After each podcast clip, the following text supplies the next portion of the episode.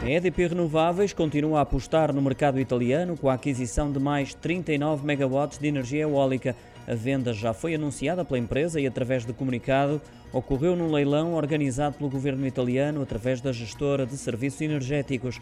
A EDP Renováveis passa a ter em Itália 584 megawatts de capacidade total, sendo que 160 megawatts desse valor estão ainda em construção. Os trabalhos irão arrancar ainda este ano para que o novo parque eólico, localizado na região da Sicília, entre em funcionamento em 2023.